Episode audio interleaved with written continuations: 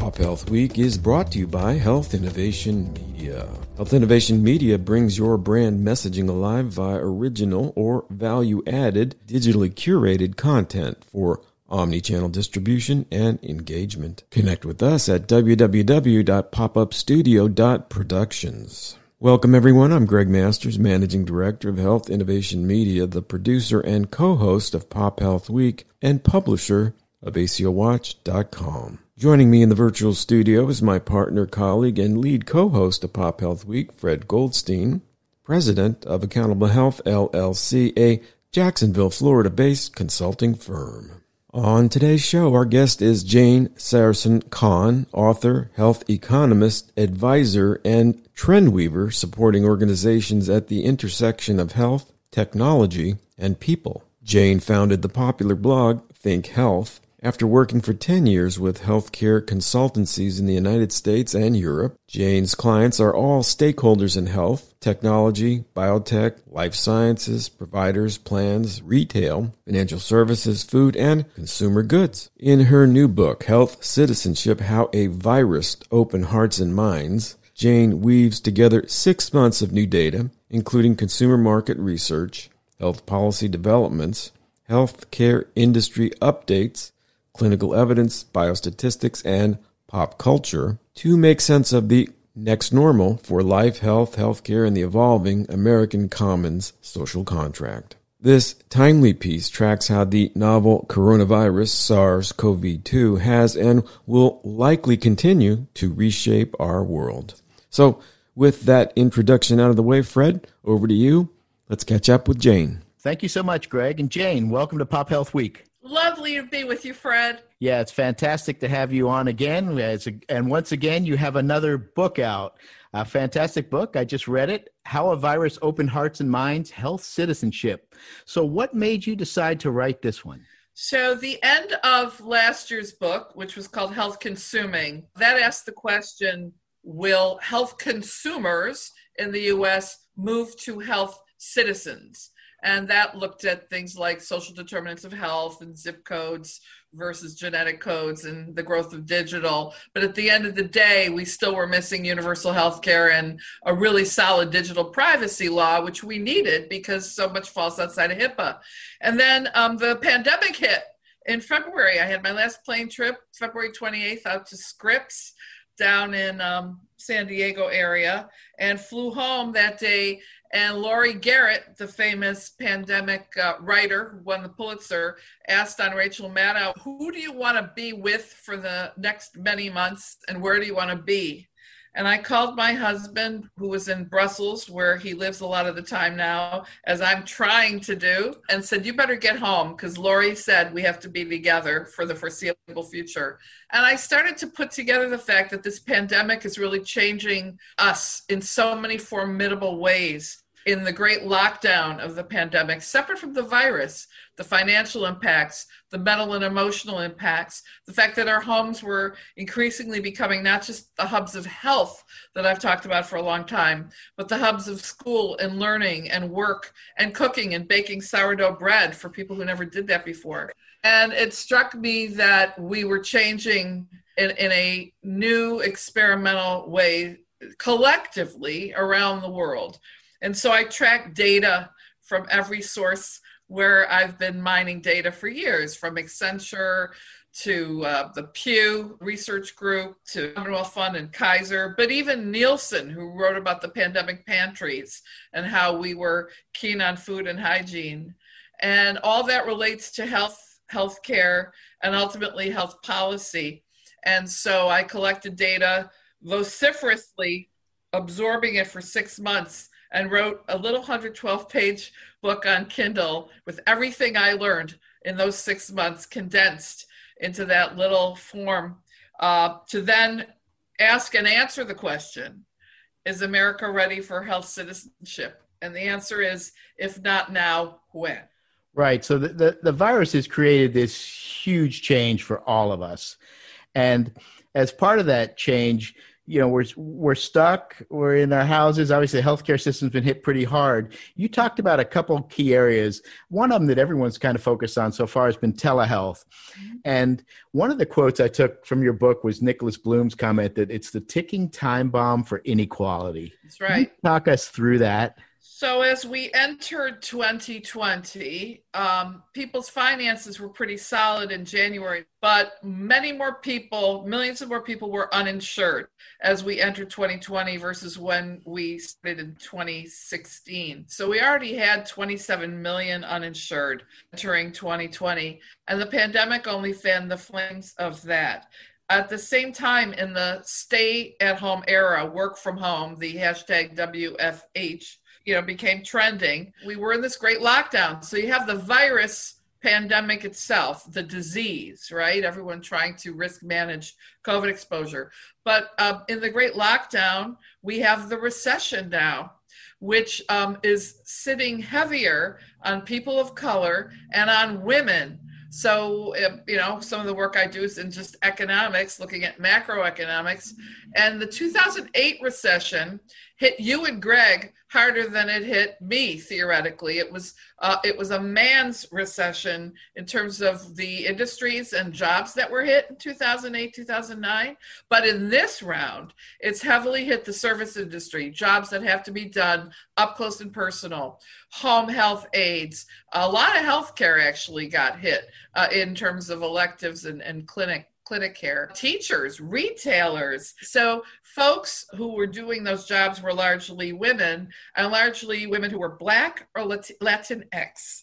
And so, this has been a she session that, you know, again, a financially toxic effect of the pandemic. And then the third epidemic or pandemic that's been raised this summer with the death of George Floyd has been the civil and social wake up call again and again, which is not new news. But surprisingly, this summer, some of the, the polling data that I share in the book from the American Psychological Association in June, done a couple weeks after George was killed in Minneapolis, shows that many more white people were sympathetic to either Black Lives Matter specifically or peaceful protests. And this was a new, new thing for this girl who grew up in, you know, Detroit. I've been well aware of issues of race, structural racism, social determinants of health for a long time, as you know, and especially in healthcare. But something was different this time. The hopeful part of the book is that I quote from the service uh, from when John Lewis was was memorialized. The pastor from the Ebenezer Church said, "We're not all in the same room because we were watching on Zoom and on video, but we're all on the same page." So I don't know that we're all on the same page, but I think and I'm hopeful that most of us are on the same page right now when it comes to income inequality and all these social determinant issues? Yeah, it's really a fascinating question. I noticed we had exchanged some emails before the call about this, where you had quoted said most people in the U.S. have arrived on the same page about health insecurity, acutely aware of our collective need for Americans to step up, not just as citizens, but as health citizens. And uh, on the one hand, I, I agree completely. And on the other hand, I see what's going on around us. And you cover some of this in the other parts of your book and talk about trust and issues like that. And do you think things like the change in telehealth and the change in this belief system that we're beginning to recognize and uh, these fundamental structural issues around social determinants, inequality, do you think we're going to have the oomph to get over the top on those? You talk about being positive. Yeah. So, I mean, there's a lot. I, I do a lot of scenario planning right now because we honestly don't know where things are going to go in a, in a straight line. It's very curvy and very uncertain. But a couple of the wild cards, which are the things that could blow our forecasts to smithereens, a couple things to think about are one, aside from uh, quote who wins the election november 3rd or november 10th or december 17th whenever we we get that information because we know it won't be on the 3rd due to the big mail-in votes that that are forecasted is the role that business has been playing. So i started to see places like, and I'll just talk about health. CVS quitting smoking a few years back, taking a pretty bold public health move. Analysts, cynics, you know, stock analysts uh, said, well, they made it up on the specialty drug side and PBM and whatever. But the fact is, they gave up a very profitable business line called tobacco and and they did that several years ago and rebranded from CVS Pharmacy to CVS Health. And we we know what CVS has been doing since then, really vertically integrating and merging with Aetna, etc. And then a couple years ago, when the school shootings became very visible and frequent, sadly, tragically, Walmart decided to take a lot of firearm stuff uh, uh, off its shelves. Not everything, but but some some pretty serious uh, firearm categories and different support items for, for, that, supply items. And so Walmart's been taking a very strong stand in health and in public health. And we could see of this the role that both CVS and Walmart have been playing in the pandemic. So um, at the end of the book, in the fourth chapter, which talks about the health citizenship question, I bring up the business group, the, the sorry, the business roundtable, which talks about the sustainability goals, ESG, environment, society, governance. And in the social part, the S, they talk about things like fair wages and doing things in local communities for the good of the community beyond the share holder, beyond the investor.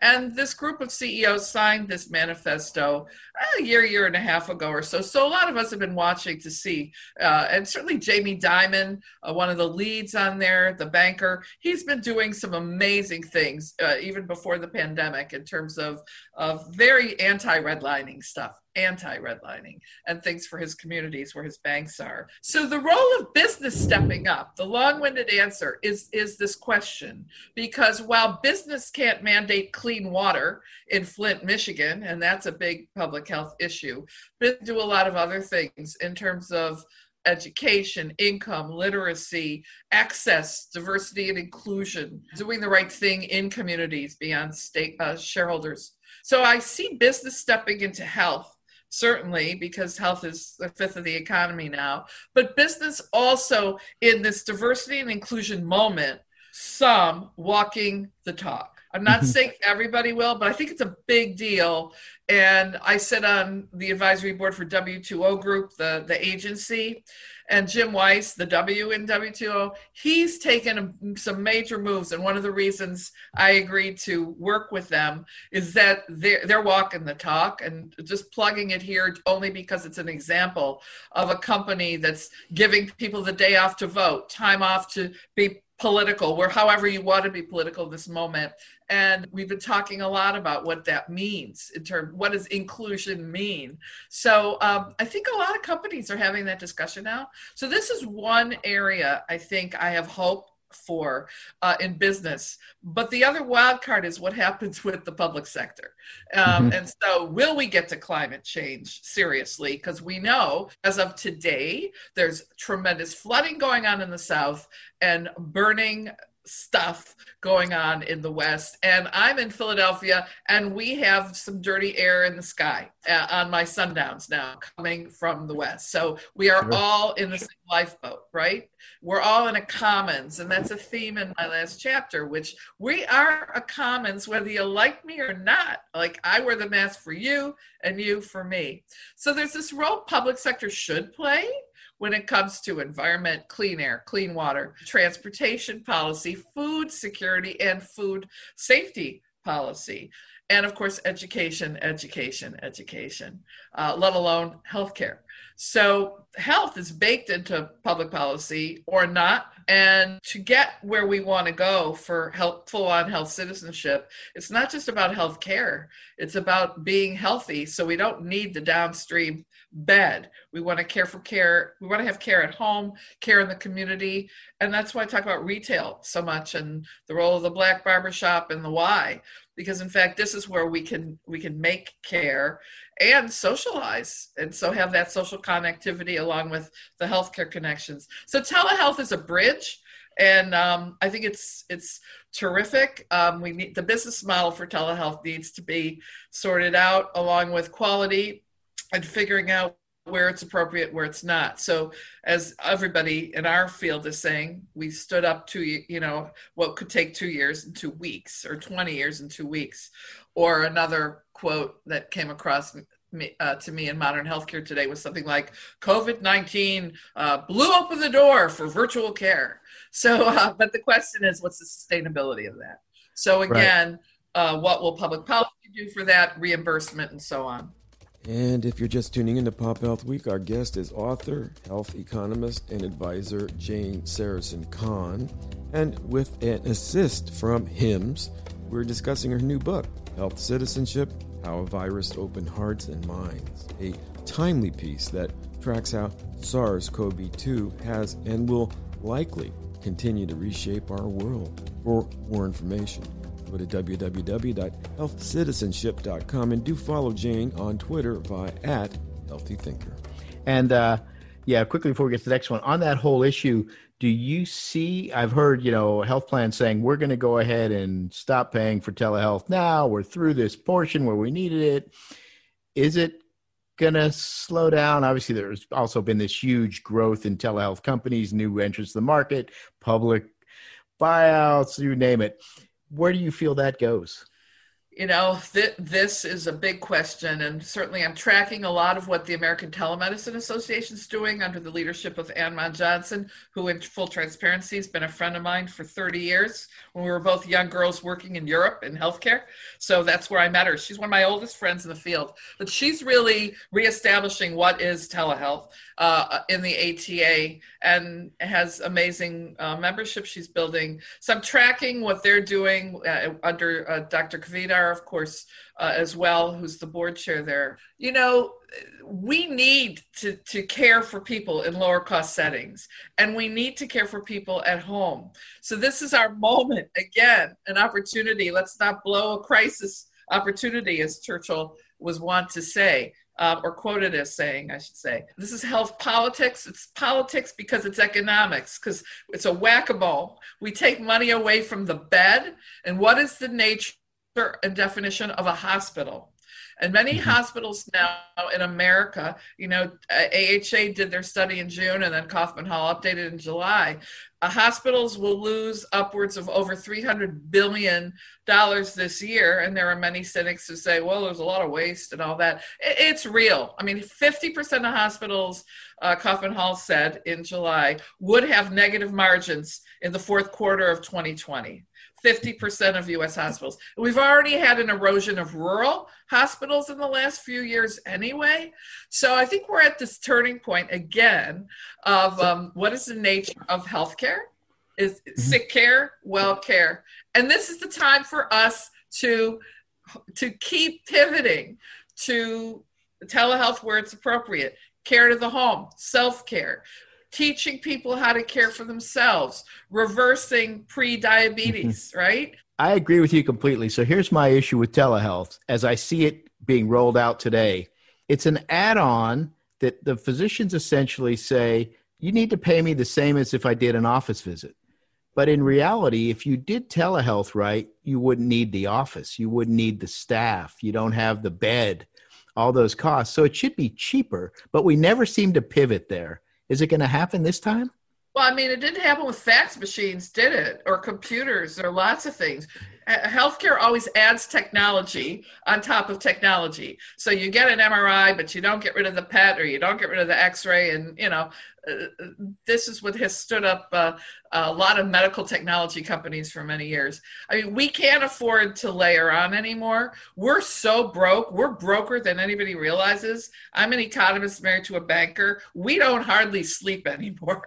We're yeah. both worried about in our respective jobs what's going on. Global finance for him and and for me, you know, we, we don't have sustainable Medicare right now or Social Security trust funds because of the recession that we're in. I keep going back to the macroeconomics because we're not paying this year tax monies, we working people uh, who lost jobs or who had hours cut into our social security funds and medicare funds so there you know the trust fund will run out of money a few mm-hmm. years earlier the forecasts say. So when you broke, like in the UK, when they started the National Health Service, God bless them, you know, they were looking at the fact that they had to budget money. And we've never done that in America because we think it's, I don't know, socialist. But um, now the fact is we will be broke broker than we have felt in a long time in terms of GDP and then tax coffers. And at the state level, Medicaid, education, I mean, state finances are really going to be broke because of this Absolutely. situation. And, uh, you know, 2022 will be when people will start to dig out. But next year is going to be a world of hurt in terms of household economies. And consumers won't be able to buy health insurance um, mm-hmm. out of pocket at, uh, say, a thousand, two thousand bucks a month because uh, people will be cutting back a lot um, so we, we will we will remember with wistfulness what Andrew Yang talked about, you know, uh, a one thousand dollar a month uh, basic uh, income, because in fact that will resonate with a lot more people uh, in the coming weeks, months. Uh, maybe 18 months between now and when we'll start digging out in late 21 into 22.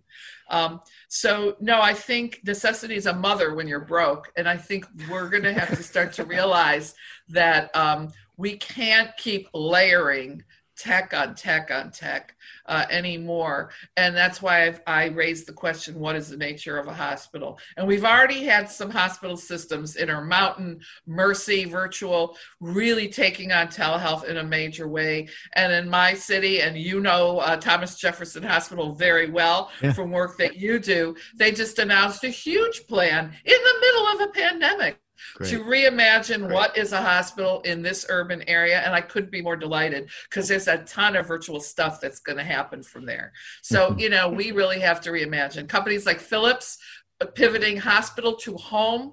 Um, this stuff's been going on now for some months, starting before the pandemic, which has been really an accelerant to it. Yeah, I think it's it's going to be fascinating to watch because it is certainly. I always think of the Shrek onion. You know, we added another layer, and it's just layers on layers. I just am concerned that hospitals, yes, at the one hand, there's huge losses, but on the other hand, we need to be taking these costs out. So where are they going to come from if we got to pay all the money back into that? It creates a really tough political and financial and operational situation. It really does, but uh, the nature of buildings is changing with half of the people in America not wanting to leave home. Uh, and we've seen even very nice uptake, and I say nice because I believe in this, uh, in, in virtual care amongst people over 50 based on American Well numbers that I've mm-hmm. seen. Mm-hmm. So the fastest growth was with older people in doing virtual care. And I think some of these life flows are going to stick with people. So there'll be pressure from the bottom up from consumers and pressure from health systems saying, and insurers saying, uh, let's keep going with some of this that's appropriately done. Mm-hmm. You mentioned earlier the toxic effects financially of the pandemic. You also talk in this book about the toxic effects mental, from a mental health perspective. And how do you see that playing out? Are we going to begin to address those issues better?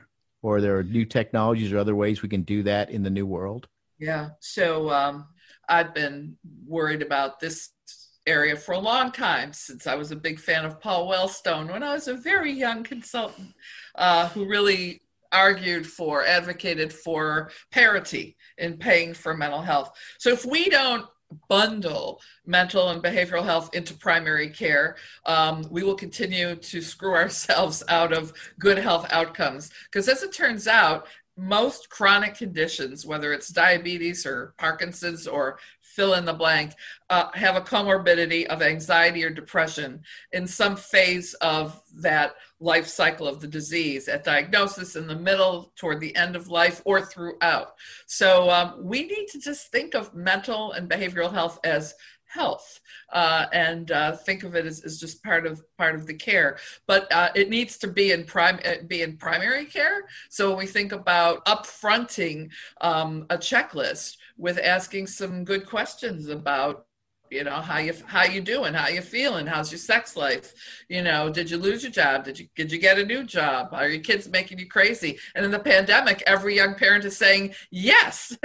So we're seeing again this top this other side effect of mental and behavioral health. Some people who drink alcohol in the first three months of the pandemic were um, upping their alcohol purchases via e commerce, and Nielsen tracked data that showed a tremendous amount of supersize alcohol purchases then, along with a lot more gun purchases. Again, mm-hmm. something worrisome for me. I'm, I'm saying I'm anti gun. I'm saying I, having more guns around is a public health risk uh, and mm-hmm. we have data data supporting that. So i mean yeah the the, the pandemic after the pandemic or the epidemic after the pandemic is mental and behavioral health ptsd big p little p doesn't matter. But everybody has been stressed and we all have to work it out in our respective personal ways based on our own values. So the good news is i've been um, tracking and doing quite a bit of work in cognitive therapy uh, via technology for over 10 years now it, starting in the uk with the with the organization beating the blues. Interestingly beating the blues used to be a cd-rom program.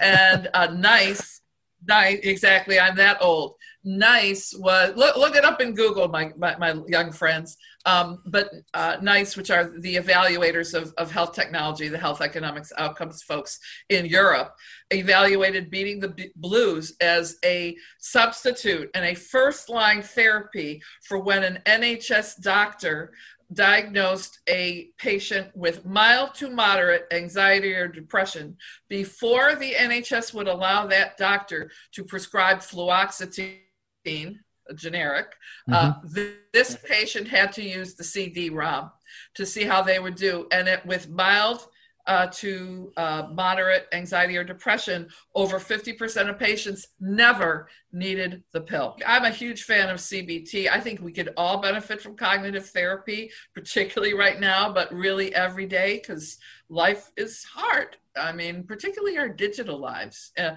before the pandemic, but now, of course, isolation, loneliness. So there's yep. lots of hope there for tech.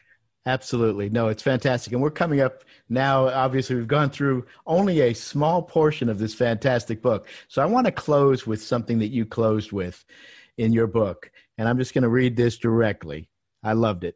The pandemic has made it self evident that healthcare is a civil right, that Americans have undergone digital transformation that requires attendant data privacy rights, that trust has eroded, and without it, people will not share that valuable data to benefit public health and that the new social contract is truly love for one another and for our country.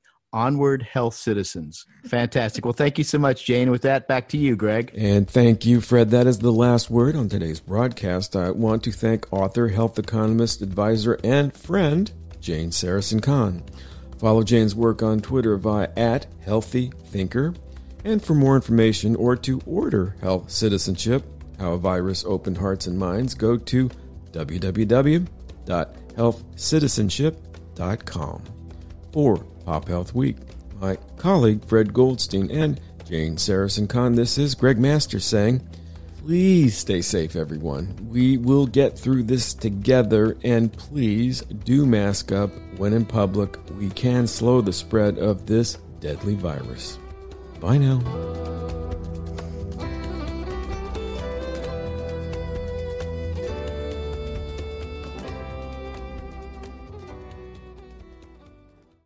Lucky Land Casino asking people what's the weirdest place you've gotten lucky? Lucky? In line at the deli, I guess? Aha, in my dentist's office.